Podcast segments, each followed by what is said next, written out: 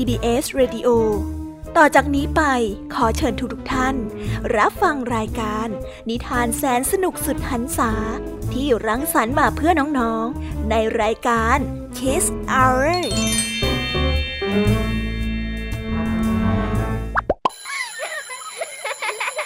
โรงเรียนเลิกแล้ว กลับบ้านพร้อมกับรายการ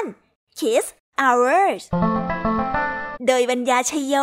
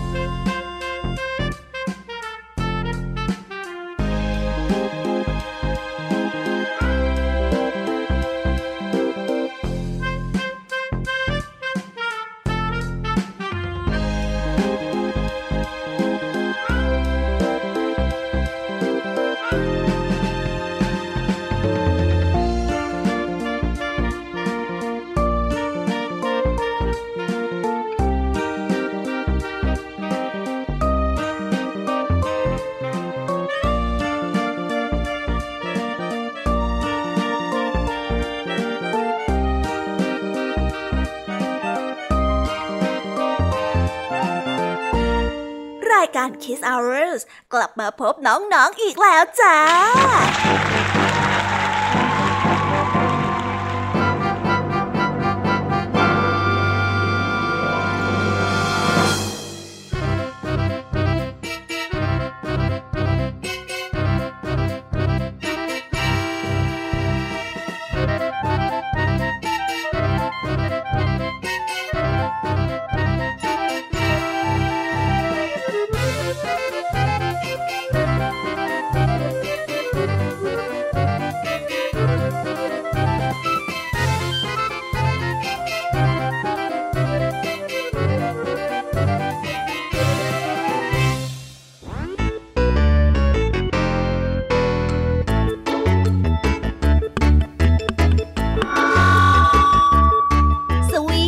น้องๆชาวรายการ Kiss Hour ทุกๆคนนะคะ วันนี้พี่แยมมี่กับพ่องเพื่อน ก็ได้นำนิทานสนุกๆมาเล่าให้กับน้องๆได้ฟัง เพื่อเปิดจินตนาการแล้วก็ตะลุยไปกับโลกแห่งนิทานกันนั่นเอง น้องๆคงอยากรู้กันแล้วใช่ไหมล่ะคะว่านิทานที่พวกพี่ได้เตรียมมาฝากน้องๆกันนั้น มีชื่อเรื่องว่าอะไรกันบ้างเดี๋ยวพี่ยามีจะบอกกันเกริ่นไว้ก่อนนะคะ พอให้เรียกน้ำย่อยกันเอาไว้ก่อนนะ วันนี้นะคะคุณครูหายใจดีของเราก็ได้นำนิทานเรื่อง ตุ๊กตาหิมะ ต่อกันได้เรื่องตัวต่อสร้างบ้าน ส่วนเรื่องราวของนิทานทั้งสองเรื่องนี้จะเป็นอย่างไรและจะสนุกสนานมากแค่ไหน น้องๆต้องรอติดตามรับฟังกันในเชื้อของคุณครูหายใจดีกับพวกเรากันนะคะนิทานของพี่แยมมี่ในวันนี้ บอกเลยค่ะว่า ไม่ยอมน้อยหน้าคุณครูไหวแน่นอน ในนิทานเรื่องแรกของพี่แยมมี่ได้เตรียมนิทานเรื่อง เพื่อนรักหักเหลี่ยม ต่อกันได้เรื่องกระต่ายสาวทะเยอทะยาน ปิดท้ายด้วยเรื่อง แมงมุม ส่วนเรื่องราวของนิทานทั้งสามเรื่องนี้จะเป็นอย่างไร น้องๆต้องรอติดตามรับฟังกันให้ได้เลยนะคะ ในช่วงของพี่แยมมี่เล่าให้ฟังค่ะนิทานสุภาษิตในวันนี้ค่ะ ลุงทองดีกับเจ้าจ้อย ก็ได้เตรียมสำนวนมาฝากพวกเรากันอีกเช่นเคย ซึ่งในวันนี้นะคะ มากันในสำนวนที่ว่า ผู้ร้ายปากแข็ง ส่วนเรื่องราวและความหมายของคำคำนี้จะเป็นอย่างไร เจ้าจ้อยมาป่วนอะไรลุงทองดีอีกนั้น น้องๆต้องรอติดตามรับฟังกันในช่วงของนิทานสุภาษิตจากลุงทองดี แล้วก็เจ้าจ้อยตัวป่วนของพวกเรากันนะคะ นิทานของพี่เด็กดีในวันนี้ก็ได้จัดเตรียมนิทานมาฝากน้องๆกันอีกเช่นเคยในช่วงท้ายรายการค่ะ ซึ่งในวันนี้นะคะ พี่เด็กดีได้นำนิทานเรื่อง วันเกิดตั๊กแตนมาฝากกัน ส่วนเรื่องราวจะเป็นอย่างไรจะสนุกสนานมากแค่ไหน น้องๆต้องรอติดตามรับฟังกันให้ได้เลยนะคะ ในช่วงท้ายรายการกับพี่เด็กดีของเราค่ะ โอ้โห เป็นยังไงกันบ้างล่ะคะ ได้ยินแค่ชื่อเรื่องนิทานก็น่าสนุกแล้วใช่ไหมล่ะคะ พี่ยามีก็ตื่นเต้นที่อยากจะรอฟังนิทานที่พวกเรารออยู่ไม่ไหวแล้วล่ะค่ะ งั้นเอาเป็นว่าเราไปฟังนิทานทั้งหมดเลยดีกว่าไหมคะ เพราะว่าตอนนี้เนี่ยคุณครูหายใจดีได้มารอน้องๆอยู่ที่หน้าห้องเรียนแล้วล่ะค่ะ งั้นเราไปหาคุณครูไหวกันเถอะนะคะ ไปกันเลย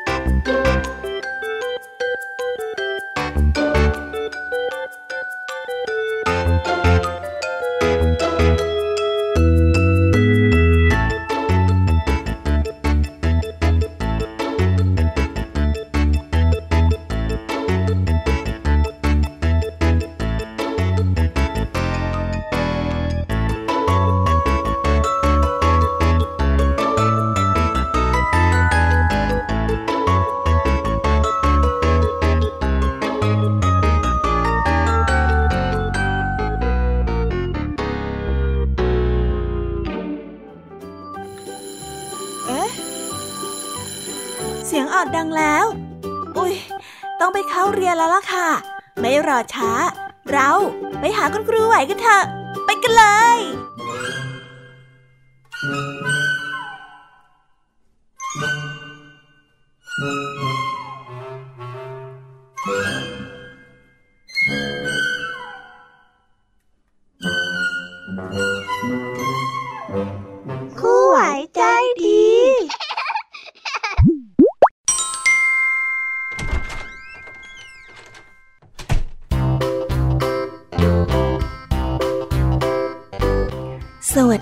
เด็กๆ วันนี้เนี่ยก็ได้กลับมาพบกับคุณครูไหวกันอีกเช่นเคยนะคะ เป็นอีกหนึ่งวันนะที่เราได้มาพบกัน และวันนี้ค่ะ เมื่อได้พบกับคุณครูไหวใจดี แน่นอนว่าคุณครูไหวก็จะมีนิทานคุณธรรม ที่มีคติสอนใจมาฝากเด็กๆกันอีกเช่นเคย เด็กๆ พร้อมที่จะฟังนิทานกันแล้วหรือยังเอ่ย ถ้าเด็กๆทุกคนพร้อมกันแล้วเนี่ย งั้นเราไปฟังนิทานเรื่องแรกจากคุณครูไหวในวันนี้กันเลยค่ะ ในนิทานเรื่องแรกของคุณครูไหวในวันนี้ ครูไหวขอเสนอนิทานเรื่อง หุ่นไล่กากับตุ๊กตาหิมะ เรื่องราวจะเป็นยังไงนั้น เราไปฟังกันเลยค่ะ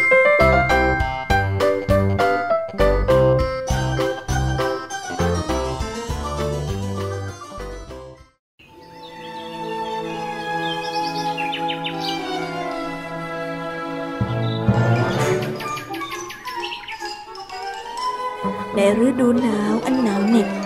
มีเด็กๆมาเล่นสนุกกันที่สนามหญ้าหน้าบ้าน ซึ่งตอนนี้ก็ได้ปกคลุมไปด้วยหิมะ ทุกคนช่วยกันปั้นตุ๊กตาหิมะอย่างสนุกสนาน บ้างก็นำมาปั้นเป็นลูกบอลปาใส่กัน ดูเหมือนว่าทุกๆคนจะมีความสุขผิดกับเจ้าหุ่นไล่กาที่โดดเดี่ยวและเดียวดายอยู่ในทุ่งนา มันต้องทนยืนตากแดดตากฝน ทนร้อนทนหนาว โดยไม่เคยมีใครมาเหลียวแล ผ่านไปปีแล้วปีเล่า จากเสื้อตัวที่อยู่ในสภาพพอสวมใส่ได้ บัดนี้มันทั้งผุแล้วก็ยิ่งแย่กว่าผ้าคีริ้วไปเสียอีกด้วยเหตุนี้จึงทำให้มันรู้สึกอิจฉาเจ้าตุ๊กตาหิมะเป็นอย่างยิ่ง เนื่องจากเจ้าตุ๊กตาหิมะ มันได้ผ้าพันคอใหม่ในทุกๆปี มีลูกกวาดสวยๆ มาประดับอยู่บนตัวมัน หุ่นไล่กาจึงคิดที่อยากจะกำจัดตุ๊กตาหิมะ มันก็ได้คิดหาวิธี ว่ามันจะทำอย่างไรกับตุ๊กตาหิมะดี ซึ่งมันก็ได้นึกถึงฤดูร้อน ช่วงนั้นไม่มีหิมะแล้ว สิ่งที่มันคิด คือต้องใช้ความร้อนละลายเจ้าตุ๊กตาหิมะซะ ในคืนนั้นเอง เจ้าหุ่นไล่กาได้แอบเข้าไปในบ้านของชาวนา ได้ตรงไปที่เตาผิง แล้วก็หยิบฟืนท่อนหนึ่งที่มีไฟติดอยู่ออกมา ประกายไฟจากฟืนท่อนนั้น ได้กระเด็นมาใส่ตัวของมัน ซึ่งทำให้ชิ้นส่วนในตัวของมันที่ทำจากฟางนั้น ได้ติดไฟ มันได้พยายามดับไฟในตัวของตัวเอง พยายามเท่าไหร่ ก็ดับไม่ได้ สุดท้ายก็ได้สายไปเสียแล้ว ไฟนั้นได้เผาไหม้ตัวของมัน จนหมดภายในเวลาไม่นาน นิทานเรื่องนี้ก็ได้สอนให้รู้ว่า ให้ทุกแก่ท่านทุกนั้นถึงตัว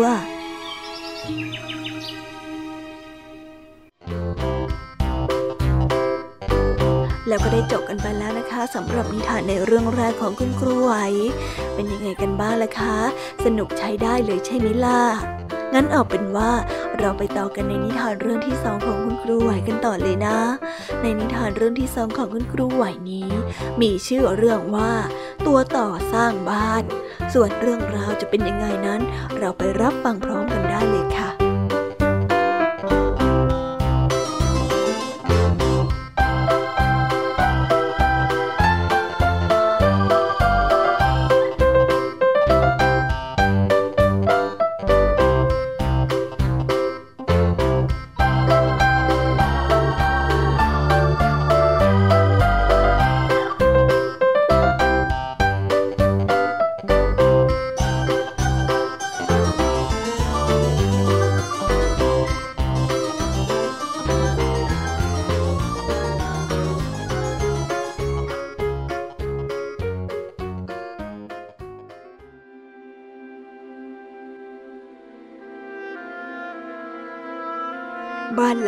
สีฟ้าสดใส เหมือนสีของท้องฟ้าในฤดูร้อน บ้านหลังนี้เป็นบ้านของน้องส้มนั่นเอง ภายในมีสมาชิกอาศัยอยู่ด้วยกันห้าคน คือพ่อ แม่ น้องส้มโอ น้องโอ และพี่มะนาว เพราะว่าบ้านหลังนี้เป็นบ้านหลังใหญ่ และมีของอยู่มากมาย ตามมุมอับจึงให้เป็นที่อาศัยที่ดีของพวกเจ้าตัวต่อ วันหนึ่ง ขณะที่พวกตัวต่อกำลังช่วยกันสร้างบ้านของพวกมันอยู่นั้น ก็ได้มีแมลงสาบตัวหนึ่งเดินผ่านมาเห็นพอดี เจ้าแมลงสาบจึงได้ร้องทักขึ้นมาว่าโอ้ยพวกเจ้าเนี่ยไม่ฉลาดเลยอะบ้านหลังเนี้ยแสนจะกว้างใหญ่ เราจะอยู่ตรงไหนก็ได้อะ แล้วพวกเจ้าจะมามัวเสียเวลาสร้างบ้านในมุมที่อับทำไมกันน่ะดูอย่างข้าเน่ไม่เห็นต้องกลัวใครเลย วิ่งไปวิ่งมาวิ่งมาวิ่งไปในบ้านได้อย่างอิสระเลยเห็นไหมล่ะเอ้ย เจ้าว่าต้องดูข้าบ้างนะนั่นแน่อิจฉาข้าละเซถึงกับพูดไม่ออกเชียวนะ เจ้าแมลงสาบได้พูดจาโอ้อวด ตัวต่อจึงได้ตอบกลับไปว่า เฮ้ย ไม่หรอก ถ้าพวกเขาพบเราว่าเราอยู่ตรงไหน พวกเขาก็คงจะฆ่าเราทิ้งได้ แล้วเจ้าจะไม่มีที่หลบภัยเลยนะคอยดูสิ เจ้าแมลงสาบไม่ได้สนใจคำพูดของตัวต่อแม้แต่น้อย กลับกัน มันได้คงเดินเอ้อระเหยไปตามหาของกินอย่างสบายใจ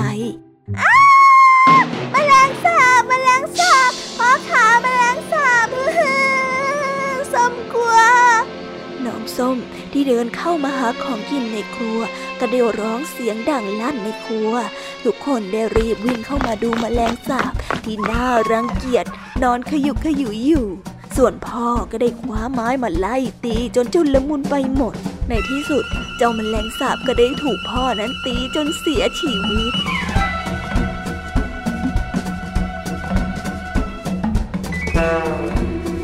นิทานเรื่องนี้ก็ได้สอนให้เรารู้ว่า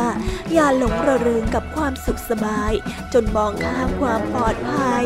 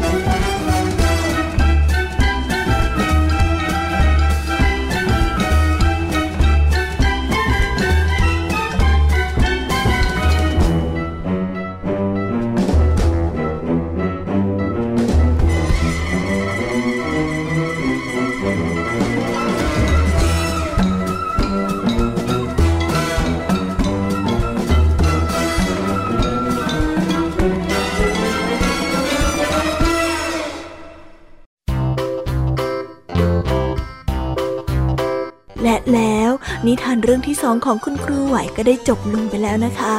เด็กๆเห็นไหมคะ ว่าทุกสิ่งทุกอย่างที่อยู่บนโลกใบนี้เนี่ย มีทั้งเชื่อถือได้ แล้วก็เชื่อถือไม่ได้ ไว้วางใจได้กับไว้วางใจไม่ได้ แต่ถ้าใครทำไม่ดีไว้ กรรมนั้นก็ย่อมคืนสนองเสมอค่ะ หรือเรียกว่าให้ทุกแก่ท่านทุกนั้นถึงตัวส่วนวันนี้เวลาของคุณครูไหวก็ได้หมดลงไปแล้วนะคะ ครูไว้ก็ต้องขออนุญาต ส่งต่อน้องๆแล้วก็เด็กๆ ให้ไปพบกับพี่แยมมี่กันเลยนะคะตอนนี้เนี่ย พี่แยมมี่ก็คงเหงาปาก อยากที่จะเล่านิทานให้กับเด็กๆ ฟังจะแย่แล้ว เอาไว้พบกันใหม่ในโอกาสหน้านะคะ บ๊ายบายค่ะ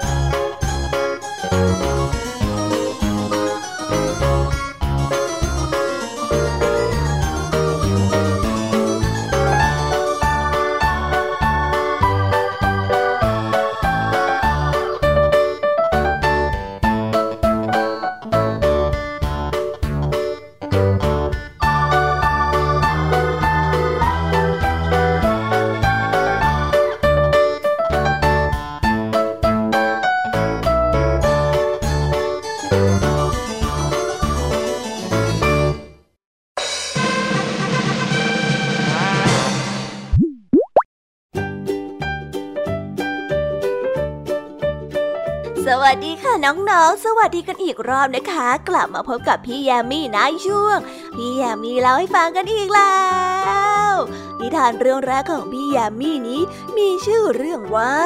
เพื่อนรักหักเหลี่ยม ส่วนเรื่องราวจะเป็นยังไงนั้น เราไปรับฟังพร้อมๆกันได้เลยค่ะ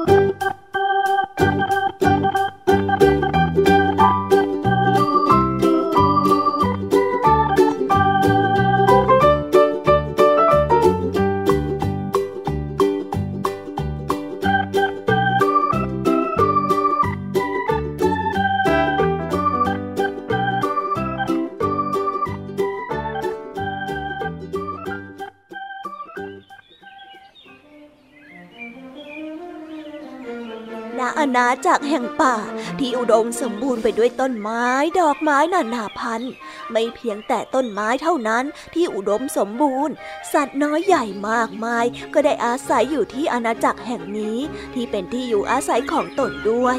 ในบรรดาสัตว์ต่างๆ มากมายนั้น มีหมูตัวหนึ่ง กับหมีป่าอีกตัวหนึ่ง ทั้งสองนั้นเป็นเพื่อนรักกันในวันหนึ่งขณะที่กำลังนั่งคุยกันที่ใต้ต้นไม้อย่างสนุกสนาน หมี ก็เลยเหลือไปเห็นลูกกวางนอนตายอยู่บริเวณใกล้ๆ จึงได้ชักชวนหมูป่าได้ลุกขึ้นไปดูให้แน่ใจ ทั้งสองเพื่อนรักก็ต่างดีใจกันมาก ที่อยู่ๆก็ได้กินอาหารอันโอชาโดยไม่ต้องออกแรงให้เหนื่อยเลย หมูป่าจึงได้พูดออกไปว่าเฮ้อเราได้กินลูกกวางน้อยแล้วไม่ต้องเปลืองแรงเลยด้วย เฮ้อดีใจจังเลยเฮ้ยน้ำลายไหล ดี๋ยวก่อนหมูป่ากวางตัวนี้ข้าเป็นคนเจอก่อน จริงๆ ก็อยากแบ่งให้เจ้าเหมือนกัน แต่ว่ากวางตัวเล็กนิดเดียวข้ากินคนเดียวยังไม่อิ่มเลย เห็นอย่างนี้คงจะแบ่งให้เจ้ากินไม่ได้แล้วล่ะ หมีป่า ไม่อยากแบ่งอาหารให้หมูป่ากินจึงได้พูดเช่นนี้ขึ้นมา หมูป่าได้ยินแบบนั้นก็รู้สึกโกรธมาก มันจึงได้โต้กลับไปว่า เนี่ยถึงเจ้าจะเห็นก่อน แต่ก็มาดูพร้อมกันนะ เจ้าอะจะเก็บไว้กินตัวเดียวไม่ได้ต้องแบ่งกันแท้ไม่ข้าจะกินคนเดียว ไม่ เจ้าต้องแบ่งข้าด้วย และแล้วเพื่อนรักทั้งสองก็ต้องมาทะเลาะกันเพราะว่าแย่งอาหาร เริ่มแรกก็ได้เถียงกันไปเถียงกันมาด้วยปากเปล่าแต่พอไม่ได้ดังใจก็ได้เริ่มลงไม้ลงมือต่างก็ใช้เล็บข่วนกันจนบาดเจ็บไปทั่วทั้งตัว ในขณะที่หมีป่าและหมูป่ากำลังต่อสู้กันอย่างเอาเป็นเอาตายนั่นเอง สิงโตที่ผ่านมาก็ได้โอกาส จึงได้รีบคาบเอากวางน้อยไปกินอย่างสบายใจแต่เพียงผู้เดียว ก่อนไปก็ยังพูดขึ้นมาว่า พวกเจ้าแย่งกันไปเถอะ กวางตัวนี้ ข้าขอไปกินก่อนก็แล้วกัน เจ้าหมูป่าและเจ้าหมีป่าก็ได้แต่นั่งเศร้าเหงาหงอย นิทานเรื่องนี้ก็ได้สอนให้เรารู้ว่า การทะเลาะวิวาทเป็นสิ่งที่ไม่ดี สร้างความเสียหายและเป็นการทำลายมิตรภาพที่ดีต่อกันอีกด้วย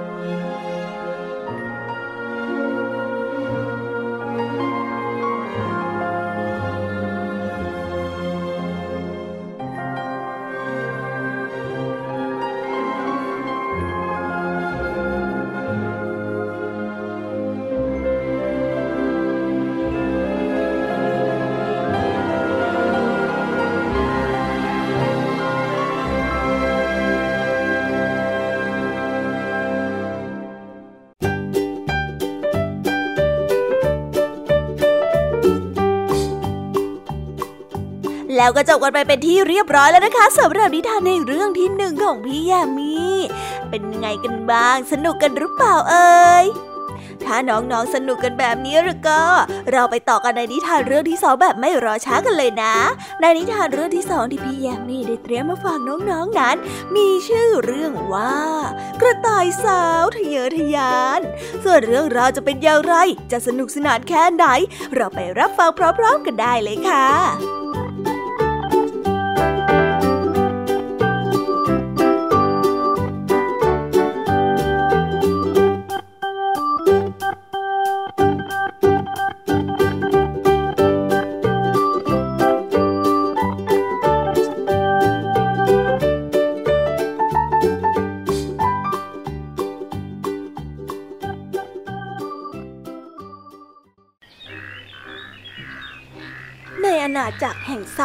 เมื่อถึงเวลาอันเหมาะสม สัตว์ทุกตัวก็จะต้องเข้าพิธีเลือกคู่เป็นของตัวเอง ปีก่อนโน้นเป็นพี่วัวกับพี่กระทิง ส่วนปีถัดมาเป็นพี่กระรอก พอมาถึงปีนี้ก็ถึงเวลาที่เจ้ากระต่ายน้อย จะมีคู่เผื่อเอาไว้ดูแลและปกป้องคุ้มครอง เมื่อมีอันตรายจากสัตว์ร้าย พ่อและแม่จึงได้ประกาศหาคู่กับเจ้ากระต่ายน้อย เอาละวันนี้นะข้าจะไปประกาศหาคู่ให้เจ้ากระต่ายน้อยแล้ว เดี๋ยวก็คงมีใครมาถามถามลูกเราให้ไปเป็นภรรยาแล้วล่ะ แม่กระต่ายก็ได้พูดกับเจ้ากระต่ายน้อยด้วยน้ำเสียงที่หยอกล้อกระต่ายน้อยได้เคินอายจนหน้าแดง เมื่อเวลาผ่านไปไม่กี่วัน เต่าที่ได้หลงรักเจ้ากระต่ายน้อย ก็มาหากระต่ายน้อยที่บ้าน แล้วก็บอกพ่อกับแม่ของกระต่ายน้อยไปว่าข้าจะมาขอกระต่ายน้อยแต่งงานนะครับข้ารักนางจริงๆข้าสัญญาเลยนะ ว่าจะดูแลนางเป็นอย่างดี เต่าได้พูดด้วยความจริงใจ พ่อและแม่ของกระต่ายเห็นว่า เต่านั้นเป็นสัตว์ที่นิสัยดี และไม่ชอบวุ่นวายกับใคร คงจะอยู่กับกระต่ายได้อย่างมีความสุข จึงได้อนุญาตให้ทั้งสองนั้นแต่งงานกันต่อมากระต่ายได้เกิดเบื่อหน่ายเต่าขึ้นมา เพราะว่าวันวันนั้นเต่าได้เอาแต่นอนเฝ้ากระต่ายอยู่แต่ในถ้ำไม่ออกไปเที่ยวเล่นข้างนอกบ้าง เพราะว่ากลัวว่าจะถูกทำร้าย อ้เบื่อเบื่อเบื่อเบื่อข้าเบื่อเจ้าได้ยินไหมว่าข้าเบื่อทำไมน้องถึงเบื่อล่ะ พี่ว่าอยู่แบบนี้มันก็ดีจะตาย ก็ข้าอยากจะออกไปเที่ยวเล่นนี่ ไม่ได้ไม่ได้ ข้างนอกอันตรายมาก ถ้าหากว่าน้องออกไปแล้วโดนทำร้าย พี่จะอยู่ในนี้ได้ยังไง พวกเราใช้ชีวิตอยู่ในถ้ำนี่แหละดีที่สุดแล้ว ยิ่งได้ฟังกระต่ายก็ยิ่งโมโห สุดท้ายก็เลิกกับเต่า เพราะว่าไม่อยากทนอยู่แต่ในถ้ำอีกต่อไป หลังจากนั้นไม่นาน กระต่ายก็ให้พ่อกับแม่มาหาคู่ครองให้ใหม่ บังเอิญเสือโครงได้ผ่านมาได้ยิน มันจึงรับเป็นคู่ครองของกระต่ายกระต่ายน้อยนั้นชื่นชอบเสือโคร่งมาก เพราะว่าสามารถพากระต่ายนั้นออกไปเที่ยวในป่าได้อย่างสบายใจ โดยไม่มีใครกล้ามาทำร้าย แต่แล้วเมื่อเสือโครงพากระต่ายออกไปเที่ยวจนเหนื่อย แล้วก็รู้สึกหิวมาก มันจึงได้ตะปบเจ้ากระต่ายกิน และได้นอนพักเอาแรงอย่างสำราญใจ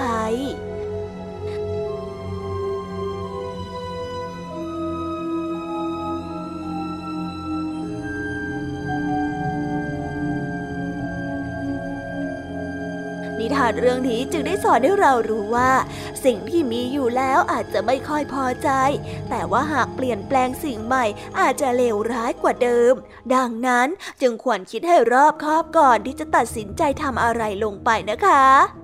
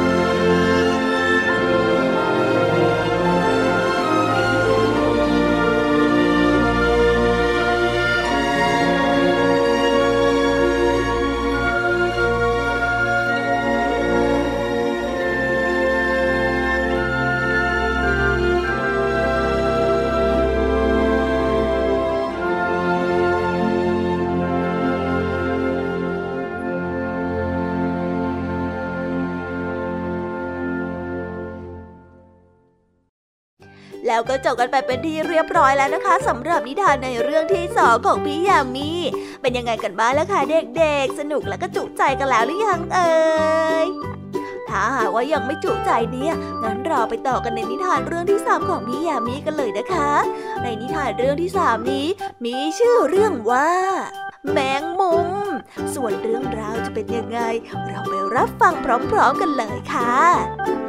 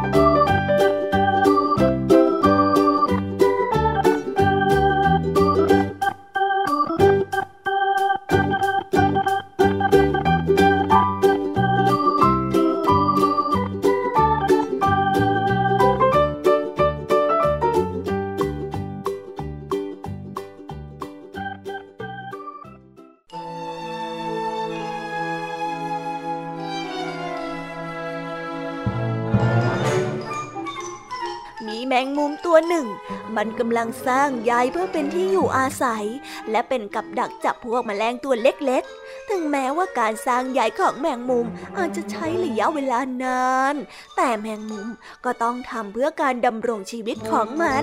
จิงจกได้ผ่านมาเห็น จึงได้ร้องทักด้วยน้ำเสียงที่เยาะเย้ยไปว่า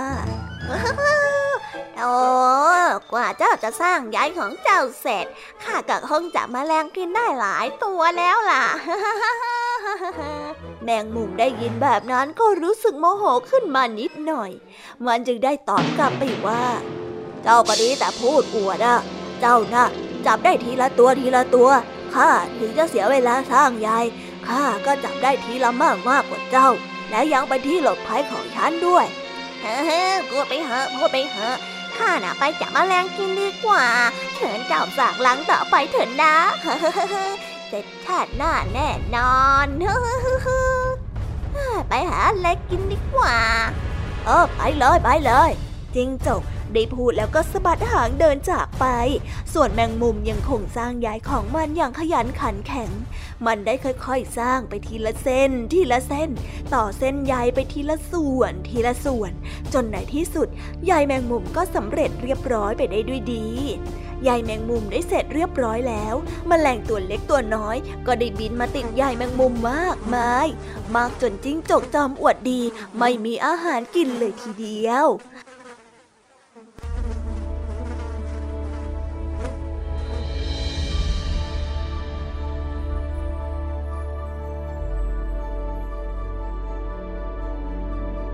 นิทานเรื่องนี้ก็ได้สอนให้เรารู้ว่า ผู้ที่มีความขยันหมั่นเพียรอดทนทำในสิ่งที่หวังจนสำเร็จ ลงมือทำในสิ่งที่รู้ว่าอะไรมีค่า และมีประโยชน์กับชีวิตเหมือนดังสุภาษิตที่ว่า ความพยายามอยู่ที่ไหน ความสำเร็จอยู่ที่นั่นยังไงล่ะคะ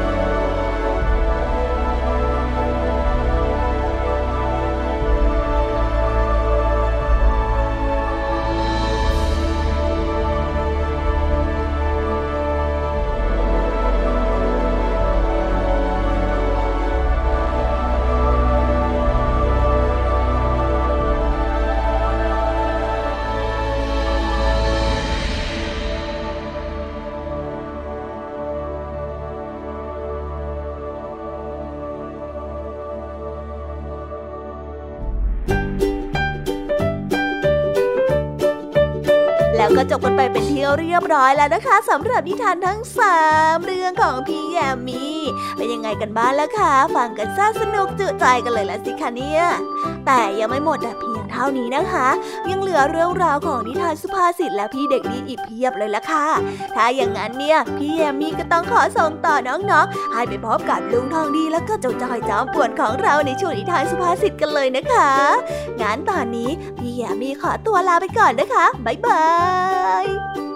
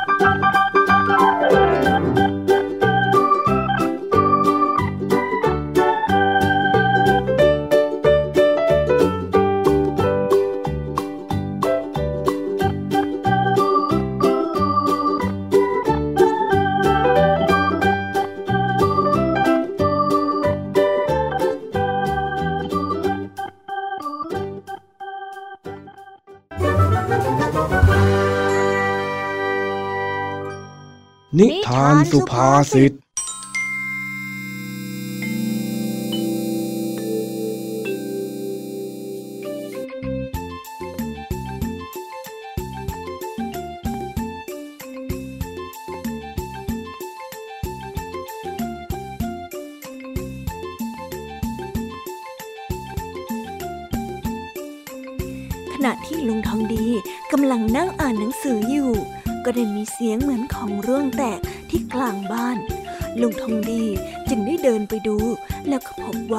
แจกกันได้แตกกระจายอยู่เต็มพื้นบ้าน นี่เจ้านวลทำไมถึงทำนิสัยแบบนี้ล่ะ เห็นไหมเนี่ยทำแจกันของลุงทองดีแตกได้ยังไงกันล่ะเนี่ยเฮ้ยหน้าตีชะมัดเลยเจ้านวลเนี่ยอ้าวเกิดอะไรขึ้นล่ะนั่นนะเสียงดังโวยวายแล้วนี่ แจกันของข้าเนี่ยมันตกลงมาแตกแบบนี้ได้ยังไงกัน ก็ก็ก็นางเหมียวสีนวลนี่สิจ๊ะจ้อยเห็นว่ามันวิ่งไต่ไปทั่วเลย จนมาชนแจกันของลุงทองดีแตกเนี่ยละจ้ะอืมแล้วนางสีนวลมันจะไปวิ่งเล่นได้ยังไง ในเมื่อแจกันของข้ามันวางอยู่บนหิ้งนู่น แมวมันจะขึ้นไปบนนั้นได้ยังไงกันฮะเจ้าจ้อย ก็ ก็ จ้อยเห็นมันกระโดดขึ้นไปจับจิ้งจกนี่นะจจ้อยเห็นกับตาเลยนะลุงทองดี อืม แล้วทำไมเองถึงไม่ห้ามมันล่ะ ทั้งๆทที่เองก็ยืนดูมันอยู่นะฮะจ้อยห้ามแล้ว แต่มันเป็นแมวอะ มันฟังภาษาจ้อยไม่รู้เรื่องหรอก มันเลยวิ่งไปชนแจกันตกลงมาแตกเนี่ย เออ ว่าแต่ เองเนี่ยขึ้นมาอยู่บนบ้านข้าตั้งแต่เมื่อไรกัน ข้านั่งอยู่หน้าบ้านทำไมไม่เห็นเองเดินไปทักทายล่ะฮะ เปล่าเลยเออคือจ้อยทักไปแล้วแต่ลุงทองดีน่ะอ่านหนังสือแล้วก็ไม่สนใจจ้อยตั้งหากล่ะอ๋อแล้วเองถืออะไรไว้ข้างหลังล่ะนะฮะปะปะปะปะเปล่านะจ้อยไม่ได้ถืออะไรสักอย่างจ้อยยากแค่ชอบเอามือไขว่หลังเฉยๆเห็นไหมแค่เอามือไขว่หลังเฉยๆเอง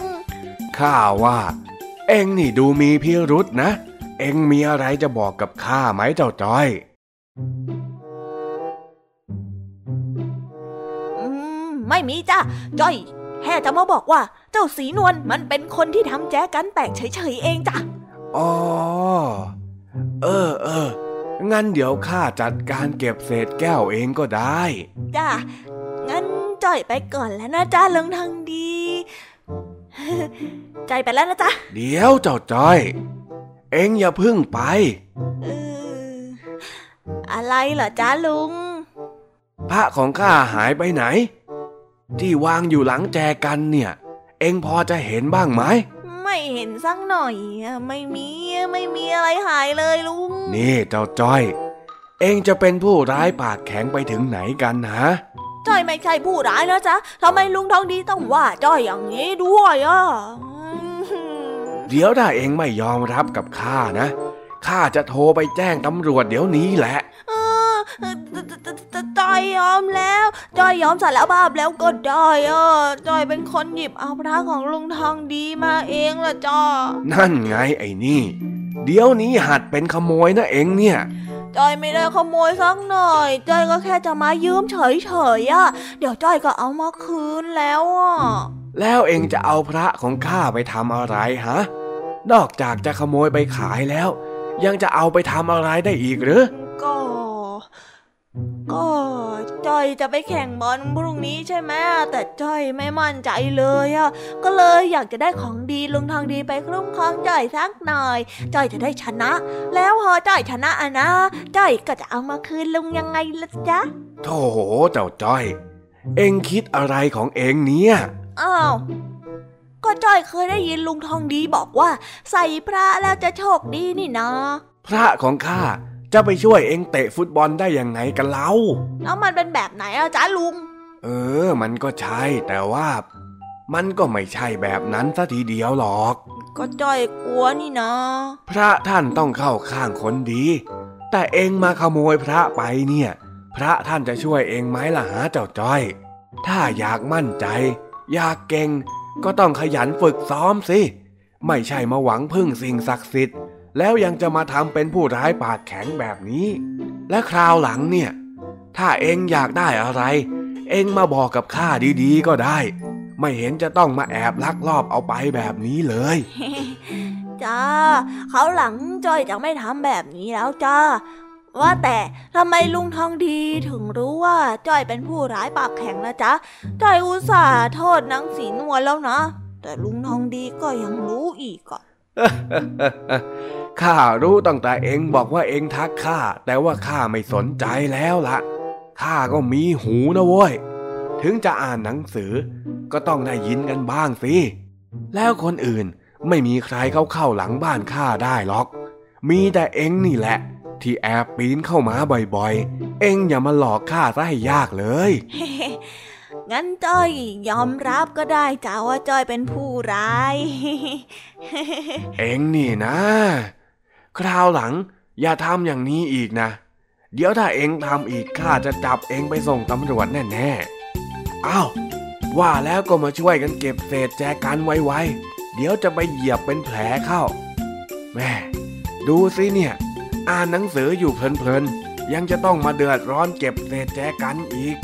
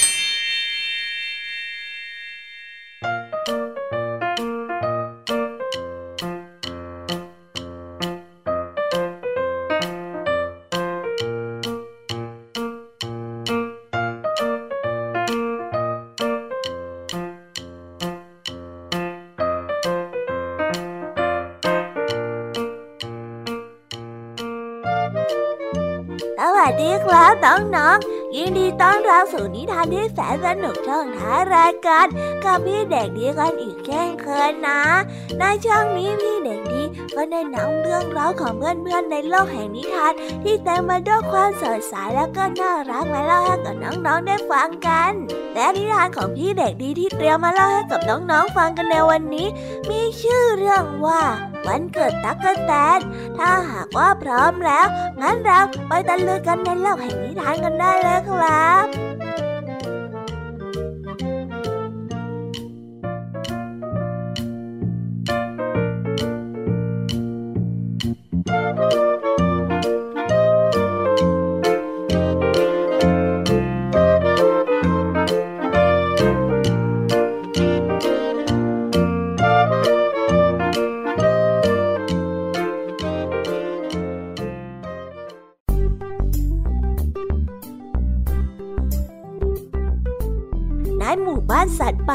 ที่อยู่ไม่ไกลจากป่ามากนักสัตว์ทั้งหลายต่างอาศัยอยู่ร่วมกันอย่างสงบสุขเป็นเพื่อนที่ดีต่อกัน แล้ววันนี้ก็เป็นวันเกิดของตั๊กกะแตน มันจึงชวนให้เพื่อนๆไปเที่ยวที่ชายทะเล เพราะคิดว่าพวกมันอยู่ในป่ากันมานานแล้ว น่าจะออกไปเที่ยวที่ใหม่ ๆ กันบ้าง การไปเที่ยวทะเลในครั้งนี้ สัตว์ทุกตัวตกลงกันว่าจะหาอาหารไปกินกันที่นั่น ทุกตัวต่างตื่นเต้นและยินดีกับการไปเที่ยวทะเลครั้งนี้เป็นอย่างมาก แล้วก็ต่างพูดคุยกันไม่ยอมหยุดเฮ้ข้าเคยเห็นทะเลนะจริงๆนะข้าตื่นเต้นนะจิ๊กจิ๊กจิ๊กเจ้าลิงได้ว่า ซึ่งเจ้าหมูป่ากับลาที่อยู่ใกล้ๆ ก็รีบพยักหน้าเห็นด้วย เจ้าลาอีกตัวก็ได้พูดขึ้นมาว่า เขาว่ากันว่า ทะเลกว้างมาก พื้นน้ำกับพื้นฟ้าจะหลดกันจนแทบแยกไม่ออก ข้าเองก็อยากเห็นเหมือนกันนะ หมูป่าเองก็เห็นด้วยกับเพื่อน มันก็ได้พูดขึ้นมาว่าโดนแบบซิข้าจะขนอาหารไปกินด้วยเยอะๆเลย เอาไปหลายๆอย่างเออแล้วก็แตนเห็นเพื่อนๆพากันตื่นเต้น ก็รู้สึกตื่นเต้นไปด้วย ใช่แล้ว วันเนี้ยข้า จะขนขนมแล้วก็ของกินไปแบ่งพวกเจ้ามากมายเลยล่ะ แล้วเราอะก็จะลงไปเล่นในน้ำทะเลกันนะแต่ทุกตัวก็ต่างตื่นเต้น แล้วก็เฝ้ารอให้ถึงวันที่ไปเที่ยวเร็วๆ เมื่อถึงวันไปเที่ยวทะเล แล้วก็ได้เดินทางไปจนถึงที่หมายแล้ว บรรดาสัตว์ก็ลงเล่นน้ำกันอย่างนั้นุกสนานจนเหน็ดเหนื่อย จึงขึ้นมาพักกินอาหารกัน ณะที่ตั๊กแตนกำลังกินอาหารอย่างอร่อยอร่อย ก็ได้เกิดสำลักอาหาร เพราะว่าอาหารนั้นติดคอช่ได้ไม่ได้น้ำขอน้ำหน่อยขอน้ำ ตั๊กแตนไอเท่าไหร่ก็ไอไม่ออก แล้วก็ร้องเรียกหาน้ำกิน แต่ไม่มีสัตว์ตัวใดเอาน้ำมาให้เลย เพราะนึกถึงแต่อาหาร จะกินน้ำทะเลก็กินไม่ได้ เพราะว่ามันเค็มเกินไป แต่ในที่สุดอูดก็มาเป็นผู้ช่วยชีวิตเพื่อนเอาไว้ได้ เพราะว่ามีน้ำอยู่ที่หลังของอูด เมื่อตักกะแตนกินจนหายสำลักแล้ว เพื่อนเพื่อนก็หายห่วง แล้วก็ชวนกันลองเล่นน้ำทะเลกันอย่างมีความสุขเหมือนเดิม นิทานเรื่องนี้ก็ได้สอนให้เรารู้ว่า หากรู้จักวางแผนให้ดี การดำเนินชีวิตก็ย่อมไร้อุปสรรคแล้วก็จบกันไปแล้วนะครับสำหรับนิทานของพี่เด็กดีในวันนี้ น้องๆฟังแล้วเป็นยังไงกันบ้าง ได้รับข้อคิดหรือว่าคติเตือนใจแบบไหนกันบ้างเอ่ย ยังไงเอาไว้ไปคุยกับเพื่อนๆกันที่โรงเรียนในวันพรุ่งนี้นะครับ แล้ววันนี้ก็หมดเวลาของช่วงพี่เด็กดีกันไปแล้ว เอาไว้พบกันใหม่ในวันหน้านะสำหรับวันนี้พี่เด็กดีต้องขอตัวลากันมาก่อนแล้วล่ะครับ สวัสดีครับบ๊ายบายไว้เจอกันนะ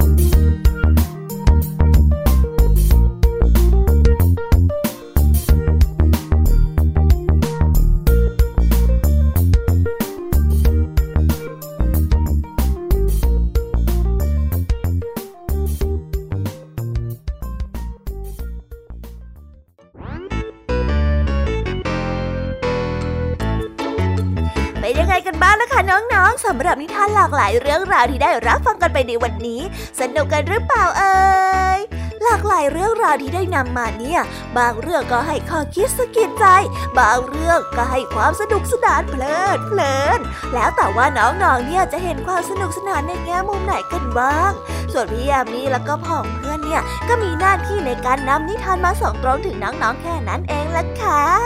แล้ววันนี้นะคะ เราก็ฟังนิทานกันมาจนถึงเวลาที่กำลังจะหมดลงอีกแล้วอะหอย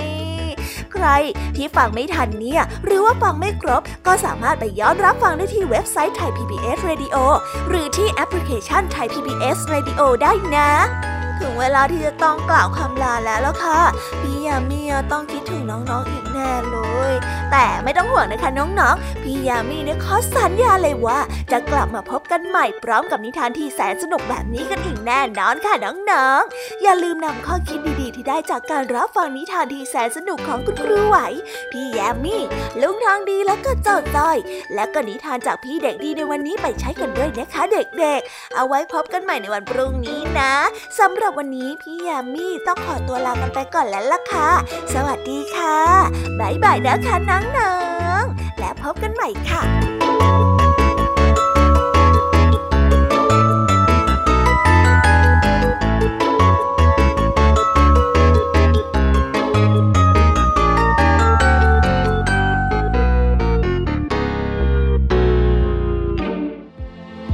ติดตามรับฟังรายการย้อนหลังได้ที่ เว็บไซต์และแอปพลิเคชันไทย PBS Radio